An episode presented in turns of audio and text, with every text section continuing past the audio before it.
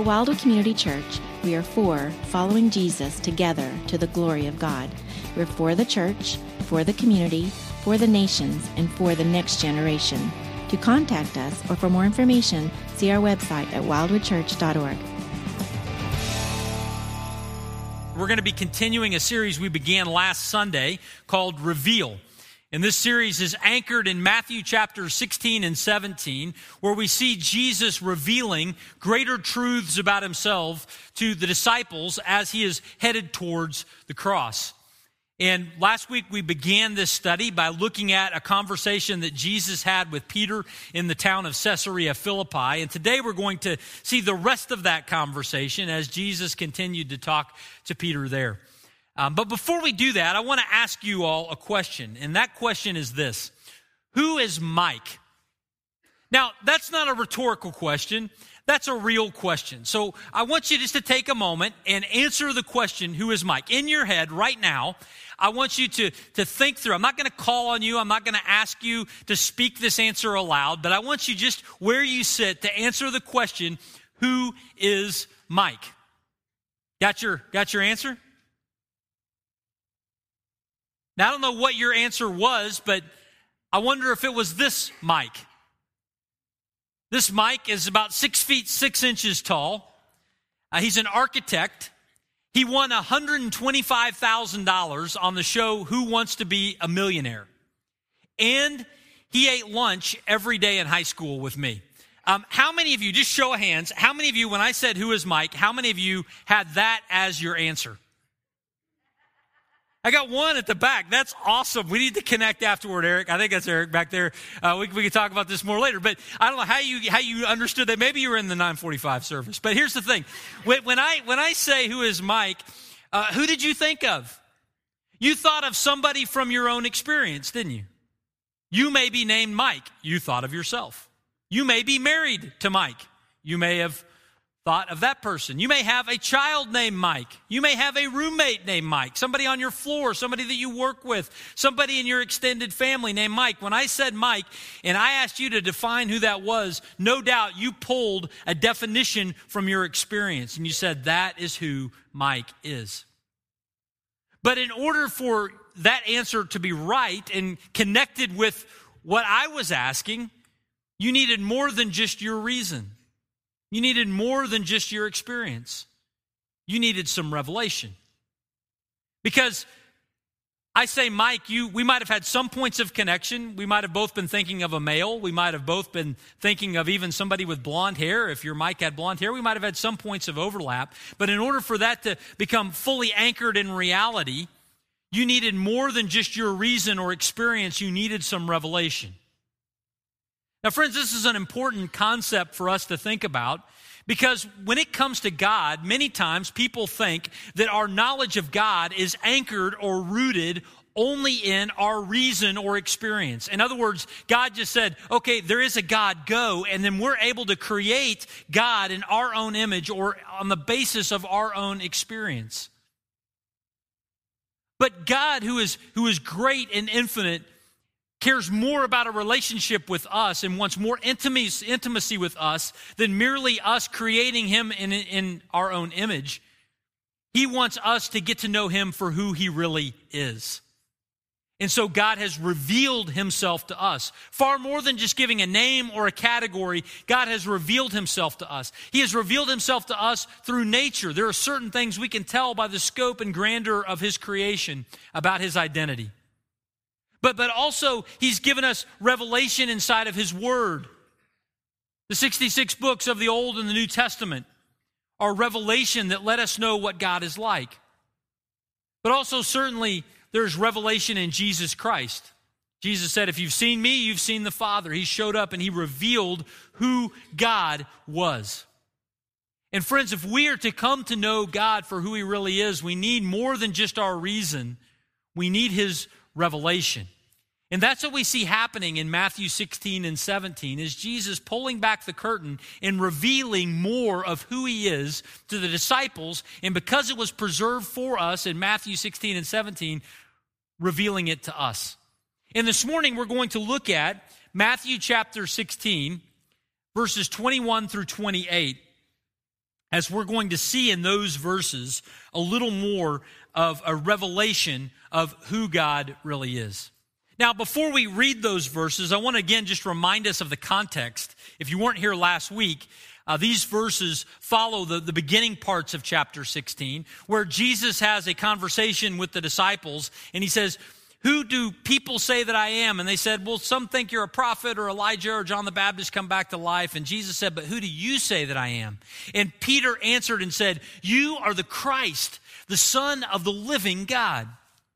And after Peter answered that, Jesus gives him several gold stars on his paper and he says, You know, blessed are you because flesh and blood has not revealed that to you, but your Father in heaven has revealed that information to you, Peter. And the verses we're getting ready to look at are what follow next. So if you got a Bible, look at Matthew chapter 16, beginning in verse 21. It says, From that time, Jesus began to show his disciples that he must go to Jerusalem and suffer many things from the elders and the chief priests and the scribes and be killed, and on the third day be raised. And Peter took him aside and he began to rebuke him, saying, Far be it from you, Lord, this shall never happen to you. But he turned and he said to Peter, Get behind me, Satan. You're a hindrance to me, for you are not setting your mind on the things of God, but on the things of man. Then Jesus told his disciples, If anyone would come after me, let him deny himself and take up his cross and follow me. For whoever would save his life will lose it, but whoever loses his life for my sake will find it. For what will it profit a man if he gains the whole world and forfeits his soul? Or what shall a man give in return for his soul? For the Son of Man is going to come with his angels in the glory of his Father, and then he will repay each person according to what he has done. Truly I say to you, there are some standing here who will not taste death until they see the Son of Man coming in his kingdom. Now, in those seven verses, we're going to see three things today that are important for us to remember as we get to know God for who he has revealed himself to be. The first thing that we need to see is this given and not taken. Given and not taken. What do I mean by that? And where do we see that in the passage? Well, the idea is that Jesus' life was given as a willing sacrifice on the cross. It was not taken from him through human malice. Jesus knew what he was doing as he gave his life so that you and I might find forgiveness and eternal life. Jesus reveals that in his conversation with the disciples. Now, verse 21 begins and it says, from that time. Now, that little phrase, from that time, those three words are used two times in Matthew's gospel. It's used here, but it's also used back in Matthew chapter 4. And they mark two significant movements in Jesus' ministry. In chapter 4, those words are used when Jesus begins his public ministry, presenting himself as the Messiah, the promised one of God, who would deliver Israel. When, when Jesus begins that revelation of his role as Messiah, it says from that time he began to reveal himself in that way. Here in chapter 16, that phrase is used again, and it's used this time not to talk about something that Jesus was revealing in this direction in terms of his identity as the Messiah, but it is used to show Jesus now turning his eyes toward Jerusalem and walking there to offer his life as a sacrifice for the sins of the world. You see, from that time, because of the rejection that the Jewish leaders had given to Jesus and his ministry, Jesus begins, it says, in verse 21, talking about going to Jerusalem where he will suffer many things from the elders, the chief priests, and the scribes and be killed. Friends, Jesus reveals at this point in his ministry to his disciples that he knew exactly what was lying in front of him, and he would willingly give his life as a sacrifice. It was not taken from him by the Jewish leaders. Now, what does this reveal to us about Jesus? It reveals that Jesus knew several things. Well, what is one of the things that this reveals to us that Jesus knew? The first thing that it reveals that Jesus knew is that it, Jesus knew that his death was coming. Jesus knew that he was going to offer his life on the cross. In verse 21, we see that. It says Jesus reveals to his disciples that he must go to Jerusalem, suffer many things from the elders and the chief priests and scribes, and be killed. Jesus knew exactly what was lying in front of him. He knew that he was going to lay his life down. And not only did he know it in terms of he just was saying a lot of things and he got it right once, but Jesus kept talking about the fact that he was going to give his life as a sacrifice for their sins. Three times in the next four chapters, Jesus will talk about giving his life as a sacrifice. Chapter 17, verses 22 and 23 say, And as they were gathering in Galilee, Jesus said to them, The Son of Man is about to be delivered into the hands of men, and they will kill him. Jesus was telling them that he was going to give his life. It wasn't to be taken from him. In, in chapter 20, we see in verses 17 to 19, it says, As Jesus was going up to Jerusalem, he took the 12 disciples aside, and on the way he said to them, See, we're going up to Jerusalem, and the Son of Man will be delivered over to the chief priests and the scribes, and they will condemn him to death and deliver him over to the Gentiles to be mocked and flogged and crucified, and he'll be raised on the third day. See, again and again and again, Jesus is calling the shot. He says that he knows that his life is going to be given as a sacrifice. It wasn't taken from him. Well, not only do we does this reveal that Jesus knew that he was headed to die, but it also lets us know that he knew where that was going to take place. Again and again in each of these passages, he identifies Jerusalem as the location where he would give his life as a sacrifice. Not only that, but Jesus knew who would be the ones who would perpetrate this act. He calls them the chief priests and the scribes a, phrase referring to the Sanhedrin or the Jewish leaders, but he also knew that they could not execute him on their own, that they would need cooperation with the Romans. And so he, he talks about in chapter 20 in his, in his uh, prophecy, he talks about the Gentiles conspiring with the Romans in order to kill him. Jesus knew that death was coming. He knew where he would give his life as a sacrifice, and he knew who was coming after him. And not only that, but Jesus knew that it was going to be awful. In chapter 20, it talks about a crucifixion and flogging and mocking and beating. Jesus knew that the skin on his body would be ripped off. He knew that he would be nailed to a block of wood, that he would be raised up to suffocate in, in public, where he would be mocked and ridiculed and spit on. It wasn't an accident. Jesus knew what was coming. He knew where it was going to happen. He knew exactly what was going to happen and who was going to do it. Now, here's the thing if Jesus knew all of that, why did he go there? I mean, with that kind of knowledge, with that kind of power, why would he walk south to Jerusalem and not north to Lebanon? Why would he walk south to Jerusalem and not west to the Mediterranean? Knowing what was waiting for him, why did he go to Jerusalem? Knowing who would arrest him and, and beat him and mock him and ultimately kill him, why did he walk freely among them in the temple courts? Why did Jesus parade right there?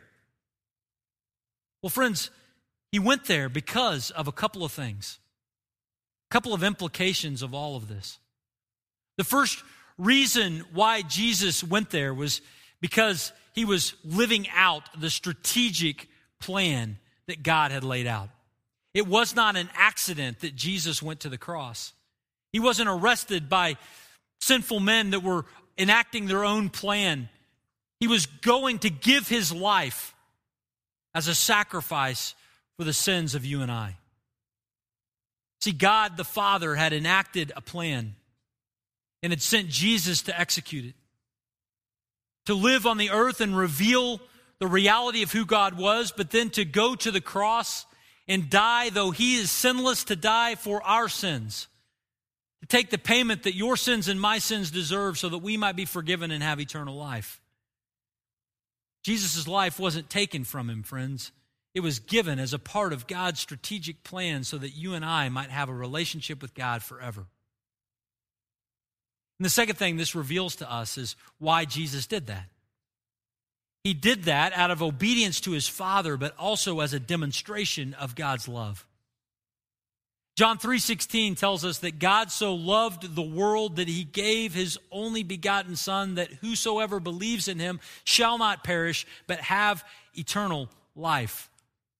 Jesus went to the cross because of God's love for us and his love for us that could reconcile us to himself so that we might be with God forever.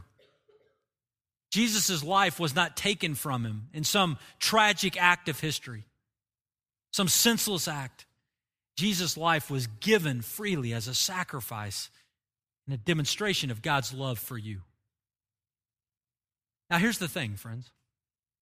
What do we do with that? What do we do with that? Well, I can tell you what God wants you to do with that. He wants you to embrace it in faith.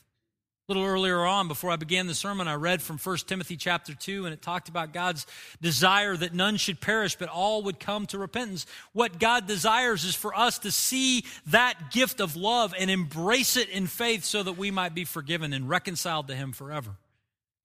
Have you done that? Have you embraced Him in faith? Are you trusting Him today, or are you still on the outside looking at the life of Jesus and not able to make sense of it. If this morning it's beginning to make sense what Jesus was doing, maybe today is the day that God is inviting you to place your faith and trust in Him. The first thing we see in this passage is that Jesus gave His life, it was not taken from Him. The second thing that we need to see, though, is this revealed and not reasoned. Revealed and not reasoned. Now, I say that because there were certain things about God, there were certain things about Jesus that Peter got right, but there were other things about God that he did not get right. And the reason why Peter didn't get some of these other things right was because they didn't match his rationale or his reason or his experience.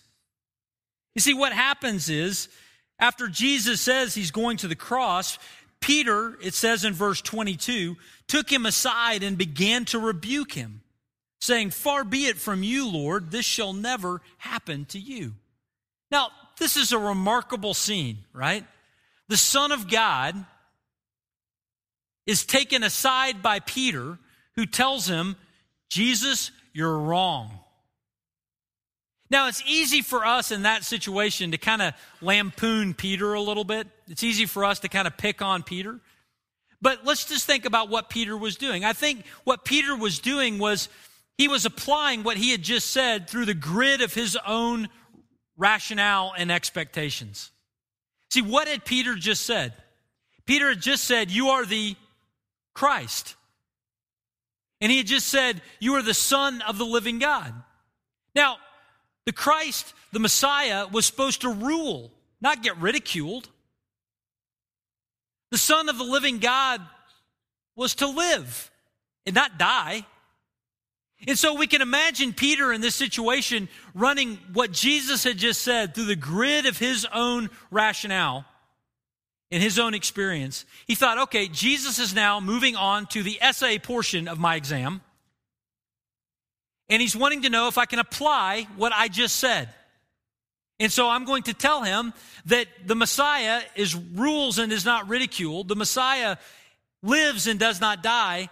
Therefore, Jesus, what you said that you're going to go to Jerusalem and die must be wrong. But it wasn't. It was right.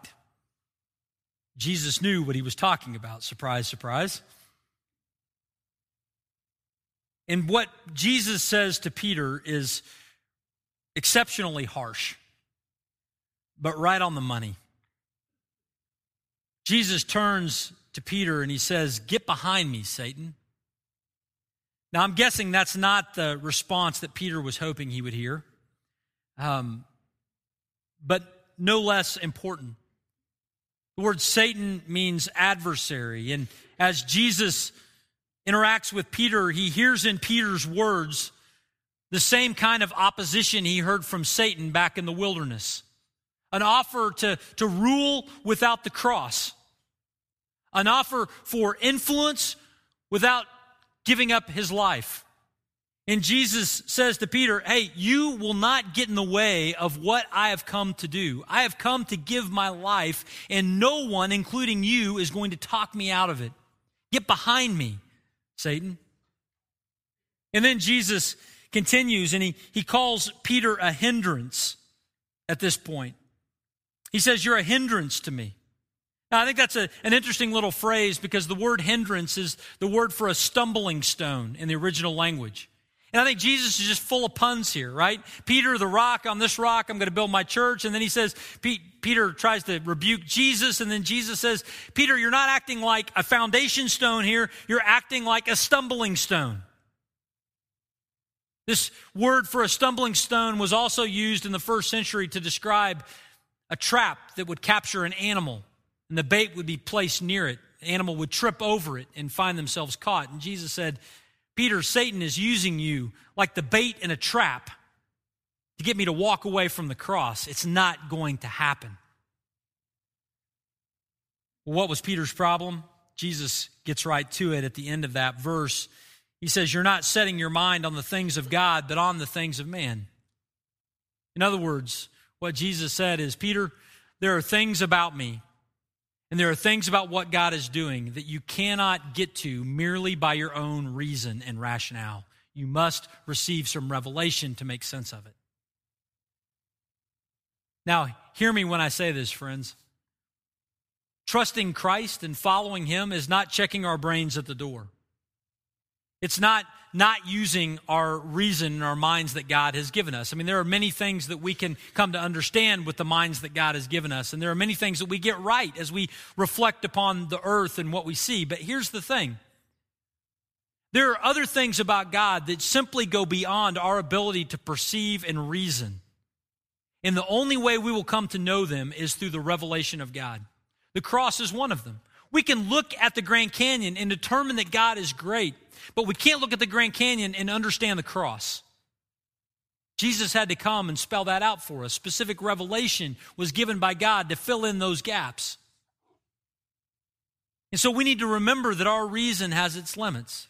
And this is something that we need to be challenged with because we are tempted many times to say, you know, I just don't know how God can be loving and yet there is so much suffering in the world. I, I, just don't know how God can be sovereign, and yet there are so many problems happening in the life of a friend of mine that I know knows Jesus. How is it that those two things can come together? Sovereign God and suffering. Loving God and pain. How do those things come together? I just don't understand. Holy God and evil in the world. How, how do these things mesh? See, at times we're, we're tempted to look at God and try to define Him in ways that our mind can fully comprehend. And yet, there are things that God is doing and there are things that God is that simply go beyond our ability to reason or rationalize our way there.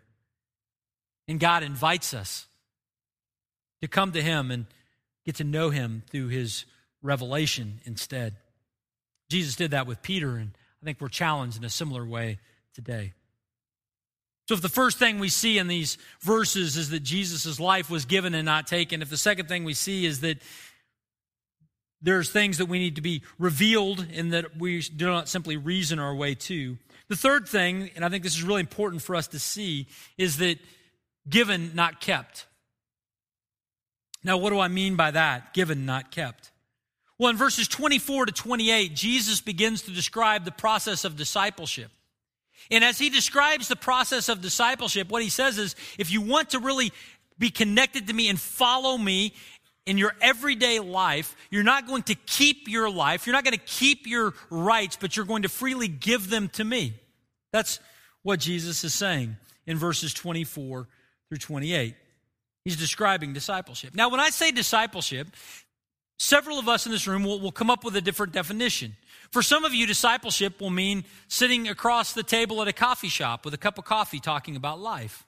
For others, discipleship might be a course that you complete, and at the end of it, you get a certificate that says you've completed courses one through four, so you have been discipled. Now, uh, for, for others, discipleship might be participating in a ministry with a mentor who's coming alongside you and pointing you in different directions. All of those things are activities that make up parts of discipleship. But what Jesus is getting to in Matthew chapter 16 is not just some of the activities of discipleship, but the essence of it. If we are to be discipled by Jesus, to be one of his disciples, to be one of his followers, what are some of the foundational decisions that you and I need to make? Jesus comes to that point in verses 24 to 28. He says, If anybody is to come after me, if anybody is to be a disciple, there are three key activities that they will participate in, the three decisions that they need to make. He says that let, they will deny themselves, they will take up their cross, and they will follow him. Those three basic decisions, Jesus says, make up a discipleship relationship with Jesus. Now, what do each of those words and phrases mean? The first word there is let him deny himself. And what Jesus is getting at when he talks about denying himself is a fundamental decision on who is an authority in our lives. In our natural state, who is our authority? Us, right? In our natural state, we are our own authority. A baby who is just born is born with this authority to call out their needs, and everybody runs and brings them milk right? That's the way that it is, or comes and brings them care. The, the baby is born with this inclination to fight for their own survival, to be in their own place of authority. And as we grow up, we maintain that. And I think about my life and my experience. Every time uh, in, in my pre Christ days, I lived at the center of my own world, the center of my own life. And when I think even now about my life, in the times when I sin, what is happening is I am in authority, I am in control of my own life. I think I know what's best. I think I know what I most want. I'm in this place of authority. And what Jesus is saying as it comes to discipleship is he says, if we are to follow him, if we are to come after him, there's a fundamental thing that happens in our life, and that is when we say, Jesus, you're the one who is my authority. We, we, we slide over to the passenger seat, or better yet, we crawl into the back seat and we give Jesus the wheel and we say, Jesus, you're driving this bus. What, what you say goes, and I will follow you.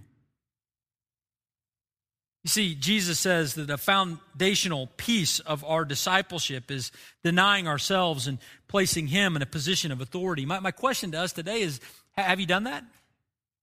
Have you come to a spot in your life where, where you have recognized your need for Jesus to take the wheel? For Jesus to guide you? Is he your authority? What he says goes? As he reveals things in his word, we look at them as truth and not as error. Jesus said that one of the marks of discipleship is that people would deny ourselves, that we would look to him as our authority. But the second phrase is as we put him as our authority, that we would take up our cross. Now, what does it mean to take up our cross? You know, oftentimes we want to, to take that phrase, take up our cross, and we even, you know, use it as a punchline of a joke at times uh, related to any kind of inconvenience we might experience in our life. That's my cross to bear. I mean, some of you, as you showed up at Wildwood today, may have had to park further away from the building than you're comfortable with. And as you got out and you walked towards the building, you might have said, you know, this is my cross to bear today. Uh, Julius, you're laughing. Maybe you're thinking that. Uh, but, you know, think about that. But, but you know, other times we might think that, that our cross to bear is any inconvenience, any struggle that we might have, an illness that we might have dealt with, a, a, struggle at work that we might be going through. We think about those things as our cross to bear, just any kind of inconvenience. But I don't think that's what Jesus is talking about when he mentions our cross to bear here. He's not talking about any kind of inconvenience, any kind of struggle. In other verses and other passages, we'll get direction about the challenges of just living in a fallen world. In, these verses, I think Jesus is talking about something specific as he talks about taking up our cross. He's talking about ridicule and opposition and persecution that we will encounter simply because we are connected to Jesus. Taking up our cross and, and following him is, is saying, you know what, I'm going, so connected to Jesus that just as the world rejected Jesus, so the world will reject me. Now, some of you in this room have experienced that. As you have begun to follow Christ, you have experienced rejection because of your faith in Him. Family that you're now distanced from, friendships that have been lost, or, or worse. But the reality is, for many of us growing up in this environment, we have not experienced that kind of opposition or that kind of rejection. And if that's the case, I, I, don't want you to feel bad as I read these verses. I want you to actually be thankful to God for His gracious provision. Because here's the reality you realize that your experience, if you have not experienced persecution and opposition, that that's the minority, not the majority. When I think of our brothers and sisters in Christ around the world right now, and certainly throughout history, the dominant expression that happens when somebody begins to follow Christ is that there is crisis in their life, in their relationships with others, because others are rejecting them because of their connection to Jesus. Jesus said, if we are to be his disciple, we will deny ourselves, we'll put him in the authority, and then we will pick up our cross. We will be willing to endure ridicule and hardship because of our connection to him. And the last thing he says is he says, we will follow him. That's that ongoing, everyday rhythm of following Christ in obedience to the direction that he has called out inside of his word and through the leading of his spirit. Friends, we think about our mission as a church. We talk about following Jesus together to the glory of God. And that's the reason why that's our mission statement is it's because that's what Jesus consistently asked of his followers. He asked them just as he does right here in Matthew 16 to follow him. Friends, are we following him? Are we denying ourselves? Taking up our cross, willingly experiencing opposition, and following Jesus throughout our days. That's what Jesus defines as a basic discipleship relationship. But now here's something that's funny. What's funny about that is when I talk about our connection to Jesus being about self denial and taking up a cross, we might have this thought well, that doesn't sound very fun. As a matter of fact, that actually sounds kind of painful. Is it actually worth it for us to follow Jesus? Is it actually worth it for us to be one of his disciples? We're thinking that, but Jesus is three steps ahead of us because where he goes next in the conversation is he goes to answering that question. Verse 26, he says, or I'm sorry, verse 25, he says, For whoever would save his life will lose it, but whoever loses his life for my sake will find it. In other words, it is worth it because true life is found in Jesus. It's not found in us. Our plans are not as good as His. If we try to hang on to the position of authority in our life, we'll only end up with greater heartache and hardship. Verse 26, he says it a different way. He says, For what will it profit a man if he gains the whole world and forfeits his soul?